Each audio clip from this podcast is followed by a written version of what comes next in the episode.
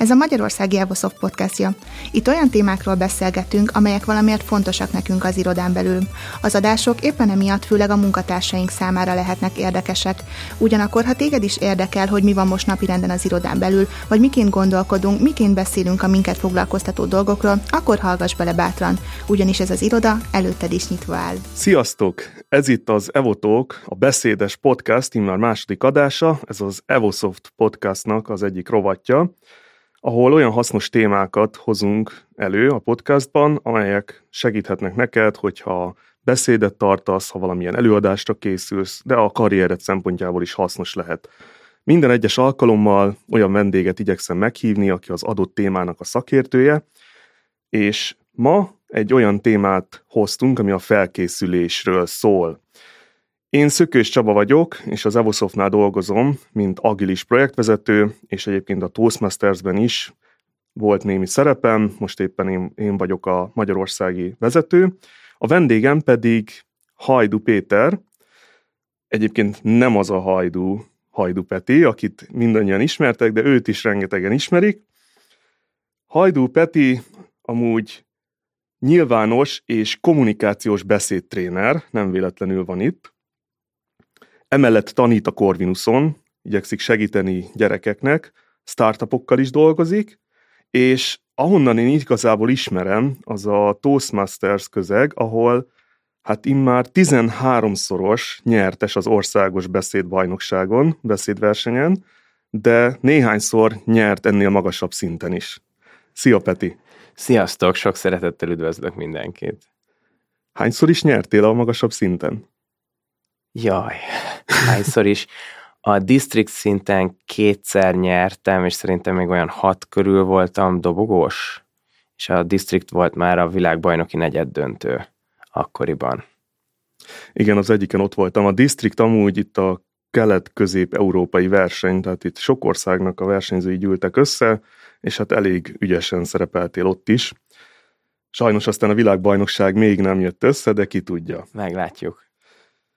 És ha felkészülésről lesz szó, hát ha valaki eszembe jut erről a témáról, az biztosan te vagy, Peti. Én láttalak a versenyre fölkészülni, és emlékszem még a verseny előtt, amikor sétáltál föl alá egy fülhallgatóval a füleden, és időnként megettél valamilyen kis energiarudat. Nekem ez elég extrémnek tűnt, majd ebbe is egy kicsit belekóstolunk de most így végigmegyünk azon, hogy, hogy te mit tartasz, hogyan érzed a felkészítést, főleg akár így egy ilyen egyszerű közegben is, vagy ilyen halandóknak is, mint mi, akik nem feltétlenül mindig versenyzünk. Szerinted miért fontos a beszédben a felkészülés? Szerintem azért fontos a beszédben a felkészülés, mert a legtöbb ember először is leül, mondjuk a céges közegben, hogyha gondolkodunk, elő kell adni valamiről, valamiről az a tapasztalatom, hogy leül PowerPoint diák, vagy valaki megcsinálja a diákat, és akkor utána megírja a szöveget, és kész. És ilyenkor nagyon nehéz célra tartani, és sokkal nehezebb egy jó összeszedett előadást elkészíteni, hogyha valaki rögtön beleugrik, és nem tervezi meg. Úgyhogy nagyon örülök, hogy felhoztad ezeket a felkészüléseket, amiket te láttál tőlem. Ez valóban nem átlagos, és nem is feltétlenül szükséges minden előadás előtt, de ez már a felkészülésnek egy sokkal későbbi fázisa, ami az egészet megalapozza, azt nem láttad, az még minden előtt történik, és erről gondolom fogunk majd még beszélni, de azért nagyon fontos bizonyos lépéseken átmenni, mielőtt elkezdjük összerakni a beszédet, hogy utána magának a beszédnek az összerakása, az könnyebben menjen, célra törőbb legyen, és jobban rendben legyen maga a beszéd. Uh-huh. És ezt ilyen nagyobb beszédekre érdemes csinálni, vagy akár egy kisebb körben is? Tehát mondjuk egy meetingen fölvezetsz valamit, vagy milyen, mi, mikor van szükség fölkészülésre szerinted? Én mostanában szinte minden beszédemhez használom, sőt van olyan, hogy egy LinkedIn poszthoz is, ha nem is mindegyik lépést, de, de vannak olyan lépések. Ez gyakorlatilag, hogyha elkezdi az ember, akkor ez egy plusz feladatot jelent, és mondjuk lehet, hogy az elején tovább tart így a felkészülés, de hogyha begyakorolja, akkor már tudja, hogy melyik a legfontosabb, mikor melyikre van szükség, és mondjuk, hogyha van egy pár percen felkészülni, egy két-három perces beszédre, akkor lehet, hogy akkor is egy-két lépést megcsinálok előtte ezekből. Uh-huh. És mik ezek a, az ezek? Ne húzzuk tovább az idegeket, ugorjunk bele, hogy miről van szó. Fölkészültünk erre a beszélgetésre is egy kicsit, és tudom, hogy van egy rendszered, amit használsz az ilyen felkészülésekhez. Bemutatnád ezt a rendszert? Természetesen. Hogy használsz? Én is kíváncsi igen. vagyok rá egyébként. Egy folyamatábrát készítettem egyébként ebből, amiket a tréningeimen szoktam használni. Különféle forrásokból raktam össze saját tapasztalat alapján és itt a legelső lépés az a téma kiválasztása, ami általában kétféleképpen történik meg, vagy kiválasztja az ember, vagy pedig megkapja. Céges közegben elég gyakran a megkapja módon szokott ez történni. Utána, amivel mindenképp érdemes foglalkozni, az a cél meghatározás. Hogyha ezt nagyon részletezni szeretném, már pedig miért nem, most még itt az elején, akkor ezt ketté lehet bontani általános célra és konkrét célra. Az általános cél az annyit tesz, hogy válasszuk ki, hogy milyen típusú beszédet akarunk tartani. Lehet ez informáló, meggyőző, motiváló, inspiráló vagy szórakoztató, és célszerű előre eldönteni, hogy elsődlegesen mi az általánosságban vett célunk ezzel a beszéddel. És hogyha ez megvan, akkor utána jönnek már az izgalmasabb részek, a konkrét cél meghatározás az pedig annyit tesz, hogy egy mondatban, szigorúan egy mondatban írjuk le, hogy mit szeretnénk elérni ezzel a beszéddel. Tehát miért mondjuk el ezt a beszédet, és ez nagyon egyszerűen hangzik, de sokszor nem az. Ezt a gyakorlatban tapasztalom, főleg amikor egyenként segítek valakinek egy konkrét előadásra felkészülni, hogy így nagyjából megvan a fejében, meg úgy nagyjából tudja, de ha megkérdezem, hogy mi a cél, akkor nem feltétlenül olyan egyszerű ez a dolog. És akkor leírja, ezután következik a még bonyolultabb dolog, ez pedig a fő üzenet, vagy fő gondolat. Itt pedig érdemes leírni, megint csak egy mondatban maximum kettő, de ez már lehet egy összetettebb mondat, hogy mi a legfontosabb gondolata a beszédemnek. Ezt úgy is megközelíthetjük, hogyha egyetlen egy mondatra emlékezne valaki, akkor én mit szeretnék, hogy az legyen. És ezt célszerű leírni konkrétan szó szerint, és akár kitehetjük magunk elé az asztalra, és amikor készülünk a beszéddel, akkor ez mindig előttünk van, hogy lássuk azt, hogy célra tartunk-e még, mert lehet, hogy eszembe jut egy tök jó sztori, de aztán látom, hogy az egyébként a főzenetemhez nem annyira kapcsolódik, akkor erről most ne beszéljünk. Ebben segít nagyon, hogy a felkészülés során célra tarthassunk ebben az egész folyamatban.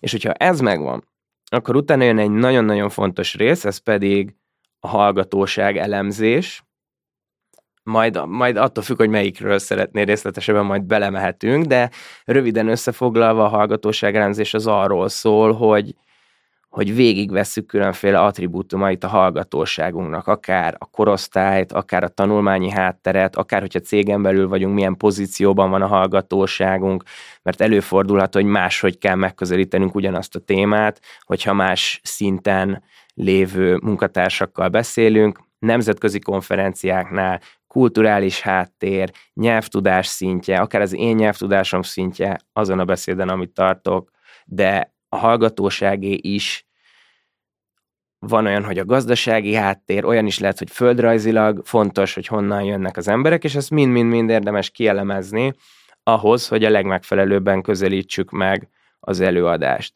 És itt szokott néha vita lenni kollégákkal, hogy vajon ez jön-e hamarabb, vagy a főüzenet, mert hogy előfordulhat, hogy ez alapján kell változtatni akár a főüzeneteden, vagy extrém esetben akár a célodon is.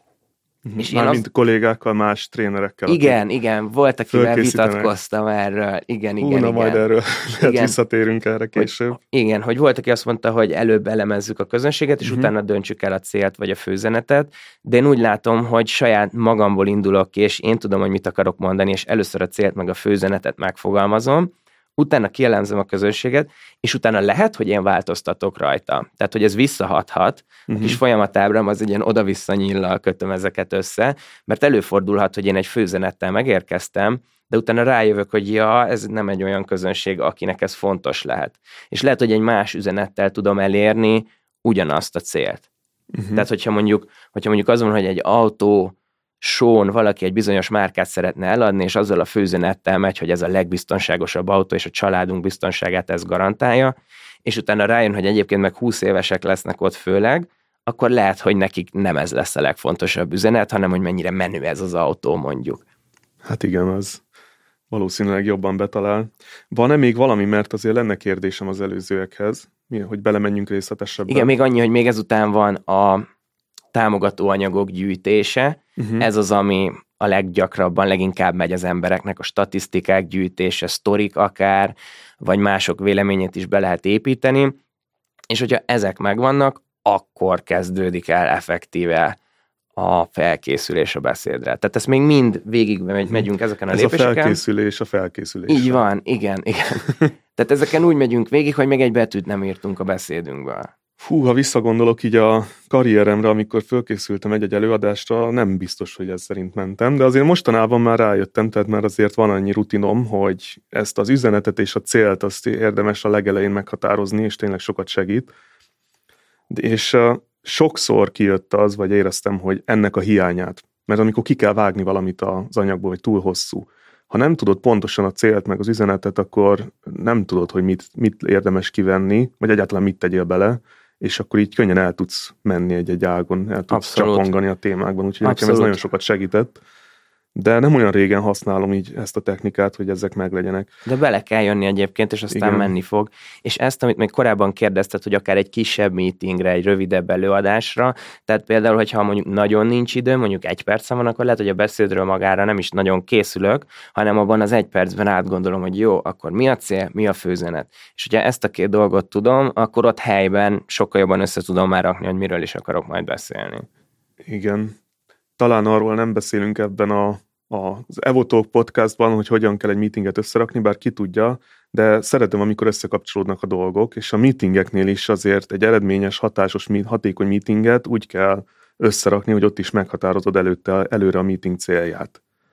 Abszolút. Tehát azért ez is, és ez sem mindennapos, ezt sem csináljuk gyakran, de azért azt tapasztaltam, hogy ott is, ha beállítjuk a célt előre, és kiküldjük a többieknek, akkor sokkal hatékonyabban megyünk, nem kezdünk el csapongani, tud- tudjuk, hogy miért vagyunk ott. Egyébként nagyon sok minden átemelhető a meetingekre, tehát nekem is rengeteg tapasztalatom volt, hogy ott ülünk a meetingen, és igazából senki se tudja, hogy miért. Miért is vagyunk itt? Igen, szerintem többen vannak ezzel így. Ebben is jó a cél, főzenet, bár elég a cél is sokszor, a főzenet meg majd ott megszületik. Nagyon jó, hogy ezt mondod, mert ez merült föl bennem, hogy a cél meg az üzenet az nekem így elég szorosan összetartozik, hogy te érzel köztük különbséget, hogy most talán még akár mondhatna, akár hasonló is lehet, vagy, vagy ugyanaz is, mert ha megvan az üzenetem, akkor a célom az, hogy az üzenet átmenjen. Nem? De vagy, vagy Én valahogy az üzenethez nagyon kapcsolódó azért, dolog. Különbséget teszek azért, bár valóban ez szokott a legnehezebb lenni ebben az egész ábrában, ebben a folyamatábrában, hogy megkülönböztetni a célt és a főüzenetet. Az lehet mondani, hogy a cél, amit ugye el akarok érni, a főüzenet pedig az, hogy mi az a gondolat, amivel én elérem ezt a célt. Tehát, hogyha én mondjuk el akarom adni ezt a papírlapot, amit most senki nem lát, de itt van a kezemben, én ezt el szeretném adni, akkor a főzenetem nem az lesz, hogy én ezt el akarom neked adni, hanem mondjuk a főzenetem az, hogy ez a világ legjobb papírja, legjobb árértékarány, és ha Mhm. tied lesz, akkor az életed örökre megváltozik. Ez a főzenet. A célom viszont nem ez, hanem hogy eladjam neked ezt a papírlapot, és hogyha utána megveszed, akkor én elértem a célt, de a főzenetem meg nem ez volt. Sajnos nincs nálam pénz, Peti, most, de Hát pedig az életed megváltozott volna adni a örökre. papírlapot, engem meggyőztél, hogy ez kell nekem. Jó, rendben. Akkor a, a céllal kapcsolatban még nem tudom, még fölmerült bennem egy kérdés, hogy és ami el is szállt a fejemből sajnos, hogy mit is akartam kérdezni, nem baj, majd hogyha eszembe jut közben, akkor visszatérünk erre. Oké. Okay. És akkor egy elkanyarodhatunk a közönség kezelésére. Itt megemlítetted azért a közönséget, hogy mennyi mindent figyelembe kell venni, és azt is mondtad, hogy a cél meg az üzenet az változhat a közönség függvényében. Tehát akkor ez azt jelenti, hogy mindig, mikor egy új helyre mész, vagy egy ugyanazt az előadást adod elő, akkor akár változhat az, hogy mi a célod, meg az üzeneted ezzel, vagy? Az már egy extrémebb helyzet, hogyha a cél is változik, de mondjuk a, Hát fő cél az, üzenet az, az, az változhat. stabilabb. Az stabilabb, igen. Tehát mondjuk lehet az, hogy van egy célom, amit három érvel tudok alátámasztani, és lehet, hogy ez egyik közönségnél az egyik érv lesz a jobb, a másik közönségnél pedig a másik érv. Tehát például az autós példára visszatérve az egyiknél az, hogy biztonságos, a másiknál pedig az, hogy menő. De ugyanakkor a célom az végig az, hogy vegyék meg. Csak az a kérdés, hogy melyik érvemre fókuszálok jobban, és ez befolyásolhatja azt, hogy a közönség hogyan tevődik össze.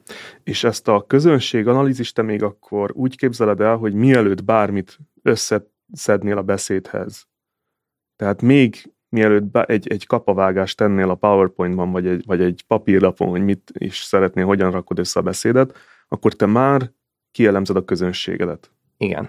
Uh-huh. Igen, tehát mondjuk ezt céges közegben el lehet úgy képzelni, nem kell azért ezt túl bonyolítani, hanem csak abba kell belegondolni, hogy jó, akkor én most döntéshozóknak fogok beszélni, vagy velem egy osztályon levőknek, uh-huh. esetleg, hogyha gyártócégről van szó, akkor a gyártósoron dolgozóknak, vagy az executive csapatnak lehet, hogy ugyanaz a téma, ugyanaz a cél, de célszerű máshogy megközelíteni ezt az egészet, annak függvényében, hogy milyen a hallgatóság. Erre egy, egy, egy saját nem sikeres történetemet szokta felhozni, ami nem a, nem a nyilvános beszédhez kapcsolódik, de szemlélteti. Egyetem, egyetemi éveim során voltam még a nyári egyetemen két hetet Azerbajdzsánba, és vittem magyarként, ahogy mindig is szoktam, szalámit és pálinkát ajándékba, és akkor kérdezték, hogy ez sertéshús? Igen, igen, nagyon finom. Hát bocsi, de mi azt nem ehetjük. És ebben van alkohol. Igen, igen, nagyon finom pálinka nektek, az hát bocsánat, de ezt, ezt mi nem ihatjuk. Mert hogy a szervezők muszlimok voltak, amit uh-huh. én mhm. tudtam, nemzetközi tanulmányokat tanultam, azt is tudtam, hogy nem esznek sertést, azt is tudtam, hogy nem isznak alkoholt, viszont én mindig mindenhova szalámit és pálinkát vittem, és mindig működött. És ezt nem kapcsoltam össze ezt a kettőt, és ugyanez előfordulhat egy előadás során is, hogy lehet, hogy háromszor elmondtad ugyanazt hasonló közönségnek, és utána a negyedik közönséghez is elviszed, és azt gondolod, hogy itt is jó lesz, és nem lesz jó, mert lehet, hogy valamilyen szempontból teljesen más a közönség.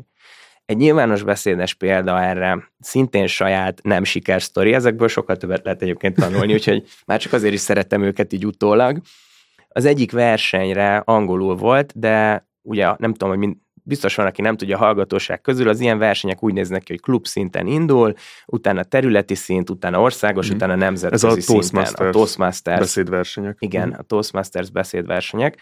És én a második körben voltam akkor, ez Magyarországon belül pár klub, és előtte az Egyesült Államokban voltam, és kint gyakoroltam, elmondtam kinti klubokban a beszédemet, és nagyon, nagyon örültem neki, mert jól sikerült, jó volt a visszajelzés, magabiztos voltam, direkt rámentem ilyen nagyon szép költői képekre, és az amerik- amerikaiak mondtak, és ó, oh, yes, meg minden, ilyen visszajelzések, úgyhogy ez nagyon jó volt, és pontosan ugyanezt a beszédet mondtam el, pontosan ugyanúgy, főleg magyar közönségnek, és azt éreztem, hogy semennyire nem működik ahhoz képest, mint amilyen kint volt Amerikában, és ennek kettő okát véltem felfedezni.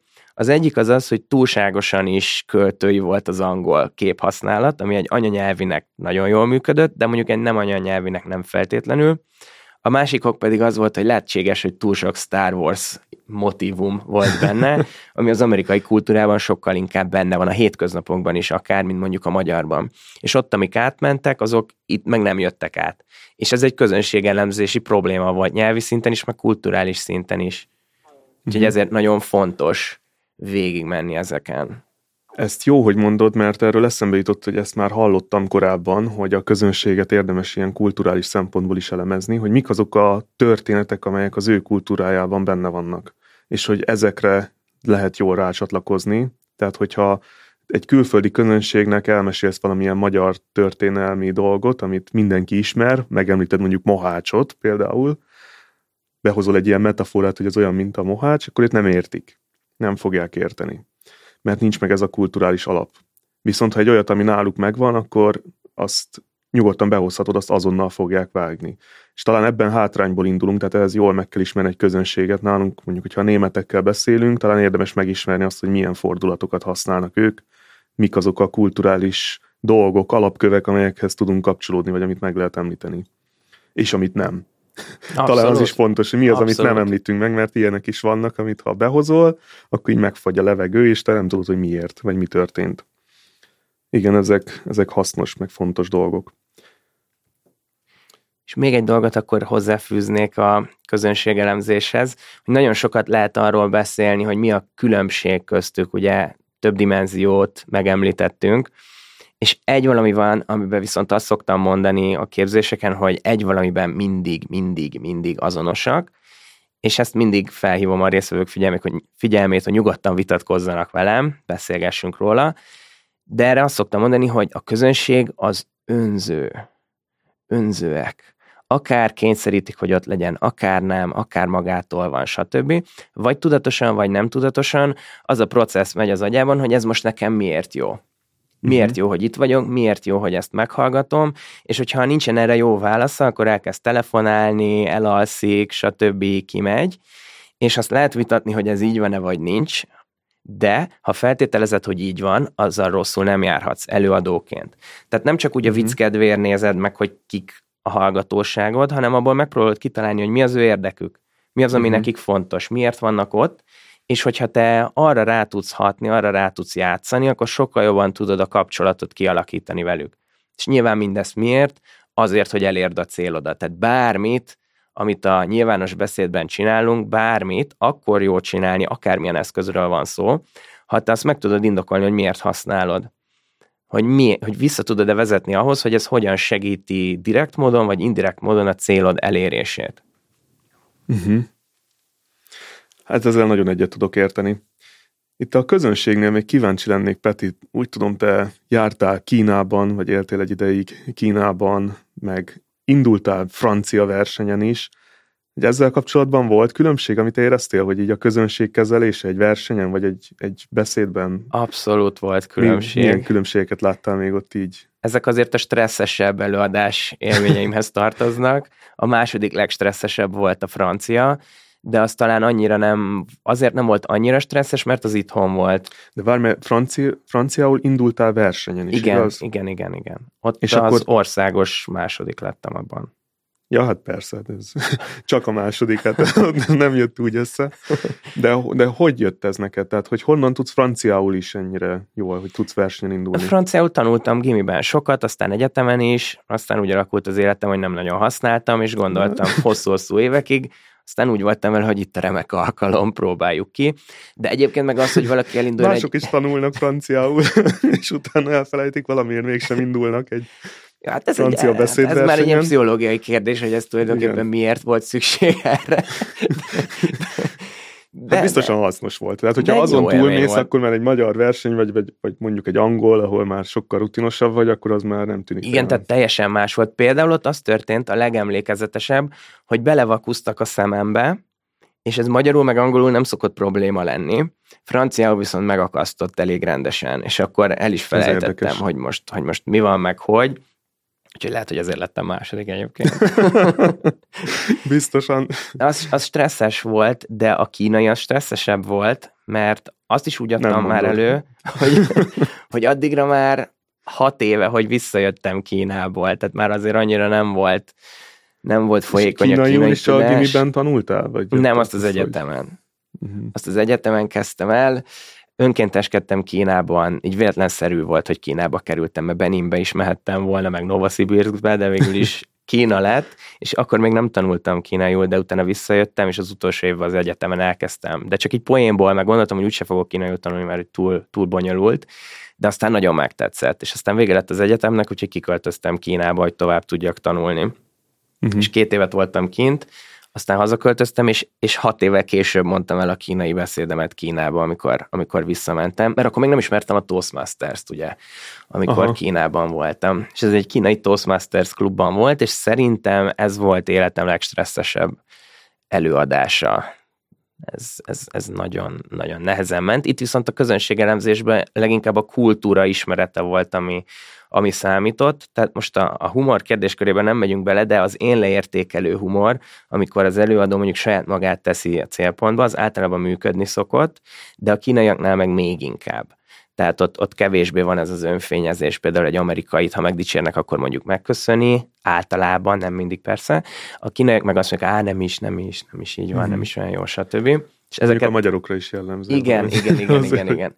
És ezeket is így észben kellett tartani, és ott, ott beletettem egy viccet, ami kb. így arról szólt, hogy, hogy mennyire nehéz megtanulni kínaiul, és abban reménykedtem, hogy ez az ő kultúrájának ő kultúráikban ez egy, ez egy jól működő, kis kedves vicc lesz, és tényleg így is volt, nem az volt, hogy fetrengtek a földön a röhögéstől, de páran így nevettek és mosolyogtak, és onnantól kezdve már sokkal lazábban tudtam előadni. Tehát onnantól is para volt, de előtte teljes halál.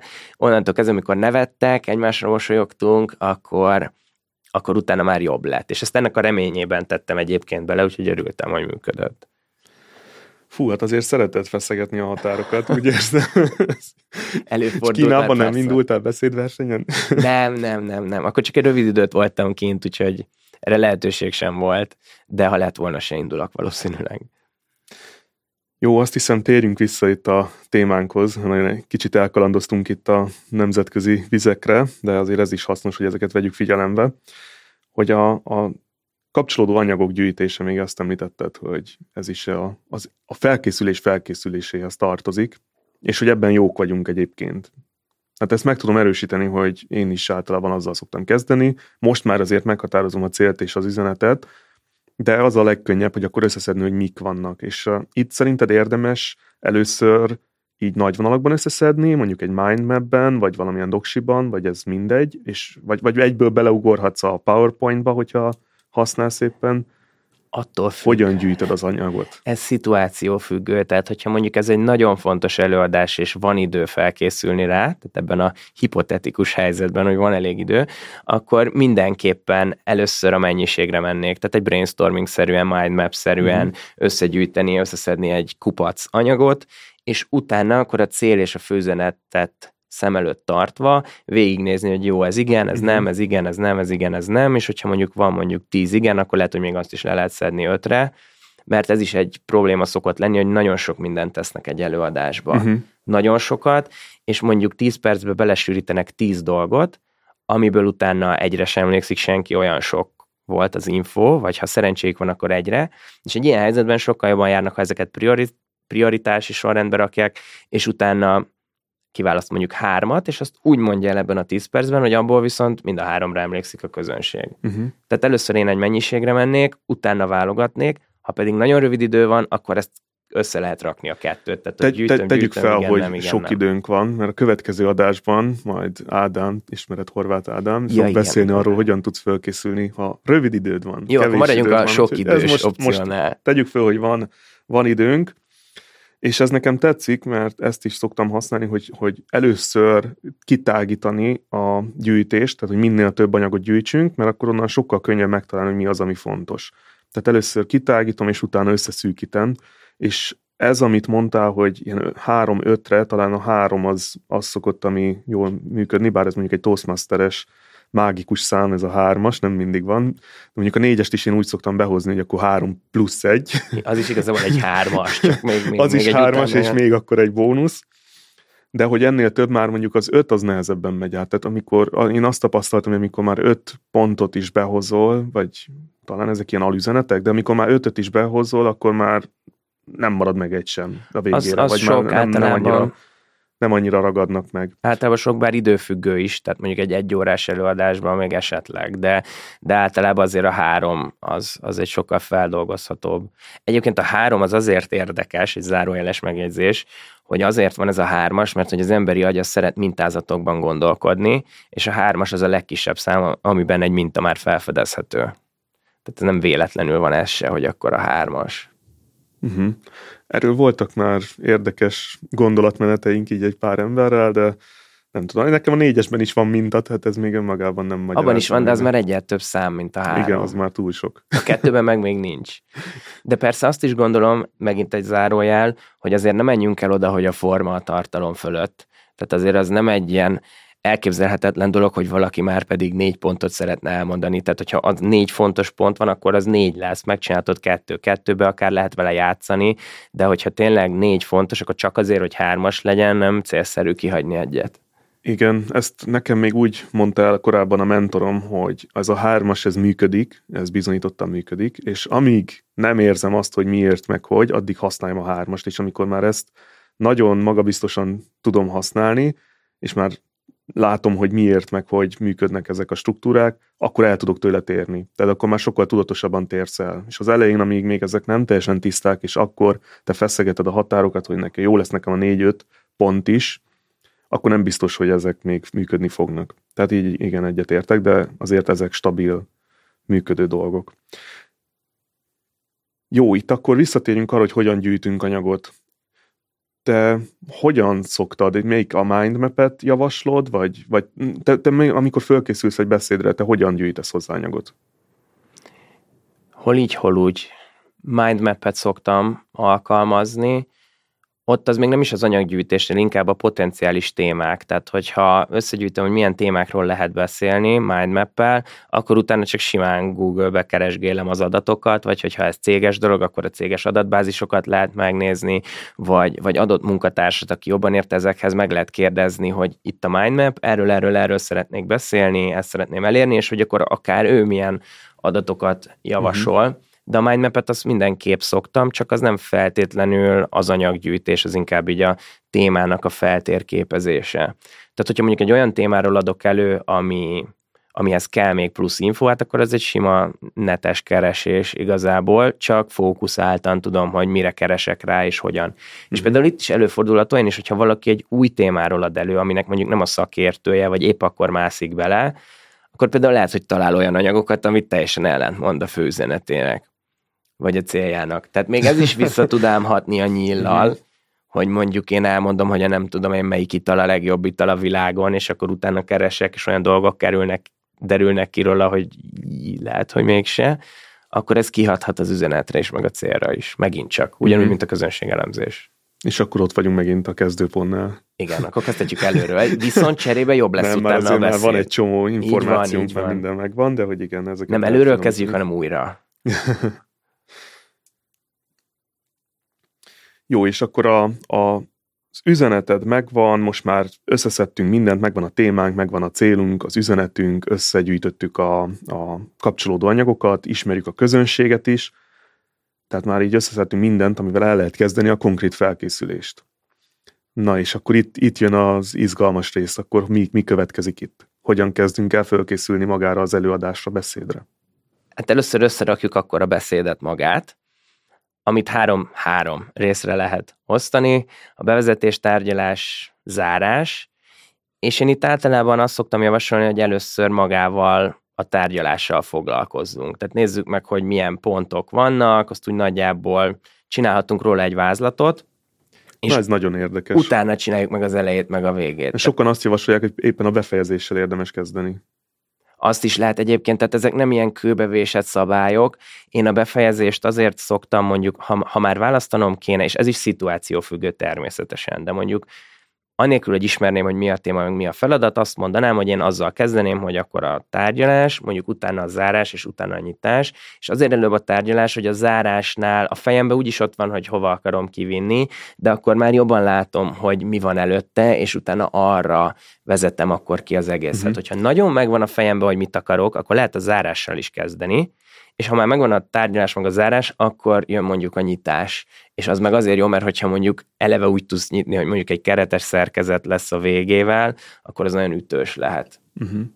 Szerintem azért javasolják sokan, hogy a zárással kezdj, hogy legyen meg az üzeneted meg a, a célod ezzel. Tehát, hogyha ezek megvannak, akkor nem biztos, hogy kell kezdeni a zárással, mert hogy már ugye meghatároztad Igen, mert a fejedben előre, nagyjából hogy... megvan, viszont megfogalmazni nagyon nehéz. Nekem a uh-huh. zárás a legnehezebb egyébként a beszédekben. Tehát, hogy egy, egy, egy jó nyitást találni sem egyszerű, de az, az még egyel könnyebben szokott nekem menni, mint a zárás. Tehát azzal töltöttem én el a legtöbb időt, hogy tényleg az olyan legyen, hogy... Uh-huh.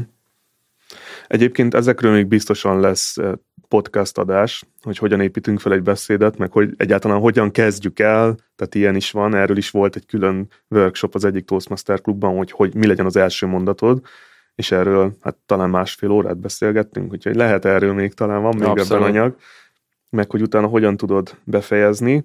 Még itt van valami neked, amit említenél? Így nagy vonalakban, tehát hogy most nem megyünk bele annyira. Tehát ennél a részénél? Uh-huh. Hát itt mm, hát bele lehetne menni nagyon sok mindenben. Nagy vonalakban, nagy vonalakban, hogyha mondjuk megvan a, megvan mondjuk a struktúrája a tárgyalásnak, akkor, akkor a nyitás meg a zárás, tehát ez is változó, hogy valaki szó szerint megírja, vagy nem, ez is felszokott merülni a kérdés, van akinek uh-huh. jó mhm. megírni, van akinek nem, de akár megírja valaki, akár nem, célszerű a nyitást meg a zárást nagyon begyakorolni. Jó esetben a tárgyalást úgy is tudja az ember, tehát ott könnyebben lehet szabad szóval változtatgatni a dolgokon, de az, hogy legyen egy erős nyitás meg zárás, azokat érdemes jobban uh-huh. begyakorolni, mint ami közte van. Ez mondjuk egy dolog, és utána, ha ezek megvannak, akkor lehet költői képeket beletenni, hogy, hogy tényleg emlékezetes legyen, képszerű Ismét legyen. Ismét egy podcast adás. Igen, külön podcast adás. Ha az mag, megvan, akkor utána lehet azon gondolkodni, hogy a testbeszédelemek, hogy hogyan állnak össze külön podcast adás, és akkor erre jön még rá a hangfordozás, külön podcast adás. Ezek, ezek mind ráépülnek piramisszerűen gyakorlatilag. És ezért nagyon fontos maga a felkészülés, mert ez a piramis alapja. Uh-huh. Tehát, hogyha te egy szuper testbeszéddel, szuper hanghordozással előadsz valamit, aminek nem tudod, hogy mi a célja, és hogy mi a saját főzeneted, akkor az nem biztos, hogy Láttam ilyet. Jó lesz. Tehát egy, egy szórakoztató előadásnál még talán elmegy. Tehát ha, ha valaki nagyon profi előadó, azért bele tud csúszni ebbe. Láttam én is ilyet, hogy kiállt a színpadra, vér profi volt, látszott a több éves rutin, és nagyon jól éreztem magam, de a végén így nem tudtam megfogalmazni egy mondatban, vagy talán Igen. még kettőben sem, hogy akkor mi is volt ennek az egésznek a lényege. Igen. Tehát, hogy ezt, ezt szerintem, nehéz, szerintem jobb egy olyan előadás, aminek szépen össze van téve a felkészülés előtt és a tartalma, és mondjuk a kivitelezés nem annyira jó, vannak kis hibák, mindig vannak hibák, semmi gond. Ez összességében szerintem egy értékesebb előadás, mint egy tökéletesen előadott, egyébként főzenet és cél nélküli előadás. Igen, egy ilyen bizonytalan. Jó, egy nem tudom, hogy te ilyen PowerPointos előadásokat, ami mondjuk céges környezetben jobban előjön, ez ennél, ennél ez hogyan működik? Tehát ott, ott, ott is érdemes egy bevezetést? Mondjuk azt külön attól, vagy valahogy másképp Abszolút, a bevezetés az mindig, tehát a, a, a beszéd megnyitása az nagyon-nagyon fontos, akár van PowerPoint, akár nem. Itt lehet kitűnni a többiek közül. Tehát nagyon sokszor még konferenciákon is ez a jó napot kívánok, XY vagyok, erről és erről fogok beszélni, nagyon örülök, hogy itt lehetek, stb. És akkor 10-ből 9 így kezdik, akkor nem feltétlenül fogják ezzel felkelteni az érdeklődését a hallgatóságnak. Szóval mindenképp érdemes ütős kezdést, függetlenül attól, hogy van-e PowerPoint vagy nincs. És ez többféleképpen lehet. Meg lehet csinálni úgy is, hogy mondjuk már be van készítve a PowerPoint, de le van feketítve a B-vel, meg van külön uh-huh. gomb rá a, a léptetővel, és megvan a, megvan, az, megvan a bevezetés, és akkor utána kezdődik a PowerPoint, vagy ezt a PowerPointot egyébként bele is lehet építeni a kezdésbe. Tehát lehet olyan képek kell, tehát mondasz valamit, olyan képet teszel be. Nekem volt ilyen előadásom is, amikor, amikor ilyen mhm. váratlan képek jöttek fel a legelején, még mielőtt bármi lett volna. A hálózatkutatásról adtam elő, és úgy vezettem fel, hogy, hogy a, egy szappanopera és az NCI krimi sorozat összeházasodnak, és gyerekeik lesznek, és ez a hálózatkutatás, és így, így láttam a hallgatóság szemein, hogy mi van. Tehát, hogy így felkeltett ezt, ezt látom a lelki szemeim előtt. Mi van? És utána mutatkoztam be, utána mondtam, hogy ez lesz a téma, és utána egyébként végigvittem az előadáson, hogy miért gondolom ezt, mert van uh-huh. ebből is elem benne, meg abból is elem, és ez egy ilyen visszatérő motivum volt végül is az előadásban. Ezek nagyon jó témák, és majd belemegyünk mélyebben egy másik podcast adásban, talán valakivel, de meglátjuk. Menjünk még most tovább. Tehát a, a, a PowerPoint, ott, on, ott még talán még annyit megemlítenék még a, a végén, hogy a PowerPointot sokan ilyen mankónak használják, és azt nagyon fontos megjegyezni, hogy ez egy, ez egy eszköz, egy segédeszköz, ami segíti a beszédedet, és ne használd arra, hogy te, hogy téged segítsen. Tehát ne a PowerPoint segítsen téged, hanem, vagy tehát ne ő segítsen téged, hanem legyen egy eszköz, amit te használsz közönség Abszolút. felé. Abszolút. Jó, és akkor a, a beszéd elkészítés nyilván nagyon sok mindenről lehetne még itt beszélni, de itt kíváncsi lennék arra, hogy amikor elérkezünk már a, az előadás elé, a ráhangolódásra, hogy ott milyen tanácsot tudsz adni, ugye attól függően, hogy mennyire most egy, egy ötfős közönség előtt kell csak kiállnunk, vagy egy ezerfős konferencia előadásra készülünk, vagy épp egy Toastmaster versenyszínpadon kell bizonyítani, te hogyan készülsz föl, miket javasolsz erre az, a beszéd előtti pillanatokra? Nem is feltétlenül tanácsot adok, mert én szerintem egy kicsit túltolom ezt, de minden esetre elmondom, hogy én miket szoktam, és akkor abból, viszont, abból viszont lehet. működik. Tehát azért látszik a Nekem működött. 13 igen. beszédbajnoki cím. Nekem, nekem működött. Tehát ugye most abban a fázisban vagyunk, hogy már megvan a beszéd, és mondjuk már tudjuk is a beszédet, már be is gyakoroltuk, meg minden, és akkor ez gyakorlatilag olyan, mint egy, egy sportverseny, amikor ott a maximumot szeretné az ember nyújtani, és ennek rengeteg dimenziója van. Kezdve onnan, hogy mondjuk én két-három nappal így a versenyek előtt már odafigyeltem arra, hogy mit eszem, tehát hogy ilyen könnyebben emészthető dolgokat, meg stb., hogy egy a tápanyagforrás meglegyen, Akkor és jókat tudjak aludni, mit iszom, igen, abszolút, aznap Akkor no alkohol? Versenynap soha. Verseny előtti nap se soha. Tehát többször az ilyen mhm. konferenciákon vannak rendezvények előtte, meg ilyen társasági dolgok. Én ott vagy vizet ittam, vagy nem voltam ott. Általában nem voltam ott. Fontosabb a verseny ezek szerint. Igen, igen. Akkor, akkor az volt legalábbis.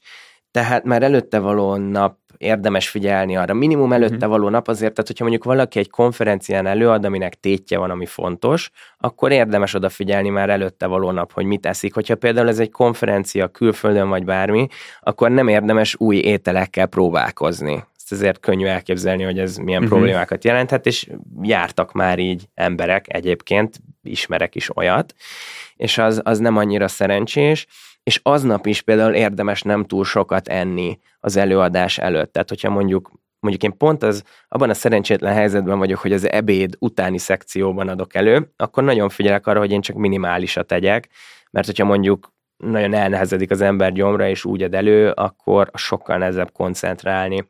Azt kell belőni, hogy ne legyen az ember éhes, de ne is legyen uh-huh. tele a gyomra, mert akkor az meg elvonja az energiát. Tehát ez az étel része akkor az ital része az például az, hogy aznap kizárólag mentes víz. Tehát buborékos italokat egyáltalán nem célszerű előadás előtt alatt inni, ugyanez igaz az ilyen cukros italokra, ez is összeragasztja jobban a szájat, tehát én, én, én víz, és abból is szóba hőmérsékletű, tehát erre is figyelek. Ez mondjuk így a táplálkozás, és sőt, én ilyen energiagélekkel is, mert én hobbi Igen, sportoló is vagyok, és ott néha energiagéleket használ az ember, és én ezt átültettem az előadásra is. Nagyjából kiszámoltam, hogy mikor kell egyet meginni ahhoz, hogy az alatt a 7-8 perc alatt, amit a színpadon töltök, optimális legyen az energiaellátottságom. Sőt, sőt, egyébként ezt, ezt céges közegben is csináltam már. Tehát amikor tudtam, hogy nagyon pörgős, mondjuk egész napos tréning vagy valami, tudtam, hogy mondjuk melyik szünetbe fogok meginni egy energiagélt, hogy utána végig menjen az egész. Aztán, hogy utána mi van, az már mindegy, csak hogy addig, addig, addig legyen ez rendben. Tehát ez az energiaellátás. Emellett akkor jön az, hogy az ember jól tudjon aludni, ami nekem azért problémás néha. Erre különféle relaxációs technikák vannak. Tehát erre, erre van egy relaxációs technika sor, amit egyébként én Barkó Judittól tanultam, egy kicsit módosítottam egy-két részét, de ő neki egy nagyon jó technikája van erre. Ezt majd megnézem én is, mert ezzel volt problémám. Egyszer, mikor előadtam a Krafton, akkor emlékszem, hogy rengeteget készültem rá, fejből tudtam az egész szöveget, de előtte való nap nem sokat tudtam aludni, mert álmomban is igen. Azt láttam ott, hogy ott ki, kimegyek is. Hogy Igen, ez előfordul, ez előfordul, mert nem elég nem megtanulni a beszédet, pörögni. hanem ott helyben akkor azt, azt jól kell előadni, mert lehet, hogy valaki már 20-szor tök jól előadta, de mondjuk valami félre megy, és ott meg már nem sikerül annyira jól, ilyen nem is volt. Tehát ott az történt, hogy végig ültem, ez egy verseny volt, és én sokadik voltam, végig ültem, és végig izgultam, és olyan sokáig izgultam, hogy mire a színpadra értem, már fáradt voltam konkrétan, belefáradtam a sok izgulásba, úgyhogy azóta azt az időbeosztást is jobban kezeltem. Tehát most ezeket van, van, van mondjuk egy gyakor, relaxációs gyakorlat, amit lefekvés előtt meg lehet csinálni, három gyakorlatból áll, utána az ember elalszik, fel kell reggel, megint megcsinálja, erre van egy idővonal, meg lehet szépen rajzolni. Ez talán máskor is hasznos lehet egy ilyen abszolút, abszolút egyébként. Relaxációs sor. Igen, akkor utána van egy, van olyan, hogy mondjuk két órával előtte van egy gyakorlat, mm. akkor megvan az, hogy mondjuk fél órával előtte lehet mondjuk egy fél banánt, vagy ugye az én esetemben néha az energiagélt, akkor olyan is van, hogy van, aki rágózik előtte nagyon sokat, mert akkor az agy működést serkenti, állítólag, ott azzal kell vigyázni, hogy az ember kiköpje a rágot, mielőtt színpadra lép. Tehát, hogy ilyen dolgok vannak, illetve a színpadra lépés előtt is van progresszív relaxációs technika az izmok befeszítésével, amikor valaki a színpadra lép, ott is van egy technika, tehát ezekről is lehet részletesebben beszélni, de hogy ezeket, ne, ha nem is mindent, de egy részét én alkalmazom, illetve még a versenyeknél még, még a zenét is tehát ott mindig az akkori korszakomnak megfelelő zenékből csináltam egy mixet, és azt hallgattam, és azzal hoztam magam megfelelő állapotba, és még a sport is nagyon fontos, hogyha mondjuk délelőtt adtam elő, akkor aznap reggel mindig minimum futottam, vagy ugróköteleztem, mert az meg az oxigén ellátottságát az agynak serkenti.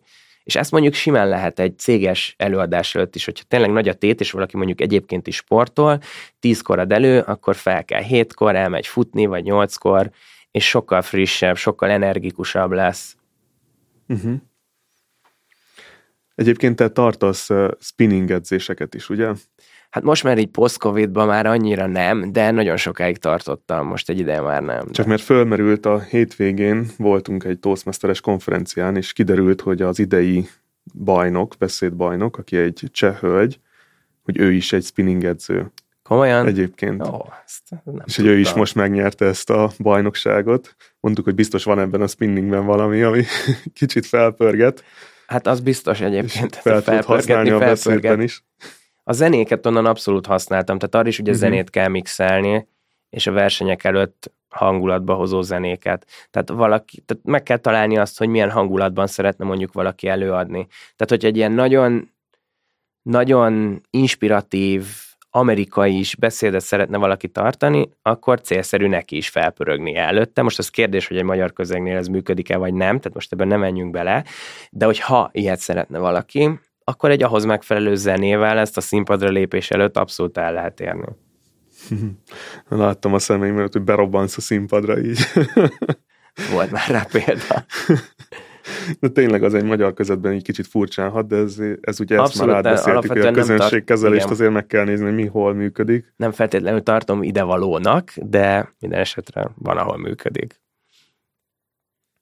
Na hát, nagyon szépen köszönöm, Peti, hogy elmondtad nekünk ezeket a felkészüléseket, és hogy így beavattál minket a kis titkos szertartásodba, meg a titkos receptedbe, ami az ilyen beszédbajnokságokhoz is vezethet, vagy ilyen győztes beszédekhez. Úgyhogy nagyon köszönöm, hogy eljöttél és vállaltad most ezt a beszélgetést velünk. Én is köszönöm szépen a lehetőséget, örülök, hogy itt lehettem. És ez volt az Evotalk, az Evosoft Podcast második adása ebben a rovatban. Most a felkészülésről, és elsősorban a beszéd előadás felkészülésről beszéltünk Hajdu Petivel. Itt megemlítettünk több fázist, az előkészületet, még a felkészülésre való felkészülést, azután maga a beszéd el, elkészítését, hogy hogyan rakjuk össze, és a végén volt a ráhangolódás is. És itt említettünk még az előkészületnél a, azt, hogy legyen témánk, legyen egy célunk a beszéddel, legyen egy konkrét üzenetünk, amit utána tudunk finomítani a többi szempont alapján, nézzük meg a közönséget, gyűjtsünk anyagokat, tehát ez mindet, hogyha megcsináljuk, ha összerakjuk, akkor sokkal jobb és hatékonyabb, hatásosabb és beszédeket tudunk tartani, és a célunkat is jobban el tudjuk vele érni. Úgyhogy köszönöm szépen, hogy velünk voltatok, jövő héten, vagy legközelebb jövünk egy gyors felkészüléssel, az is nagyon izgalmas lesz, és talán hallottátok, hogy rengeteg podcast téma ötlet merült föl ma, szerintem legközelebb is ez lesz, én már nagyon várom, várunk titeket is. Sziasztok! Sziasztok!